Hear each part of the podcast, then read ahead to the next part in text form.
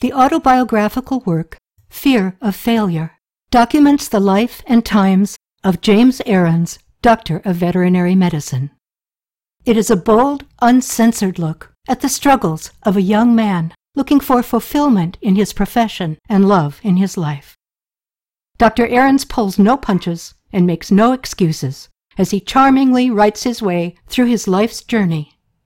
It is an effort that took great courage to write, and took even greater courage for his wife to permit him to do so. Most of all, this book is full of hope. The author's self disclosure is at once heartbreaking and enlightening, honest and innocent, with an eagerness to face headlong, difficult, and often painful truths. It is a memoir and an expose that is captivating and very hard to put down until you finish.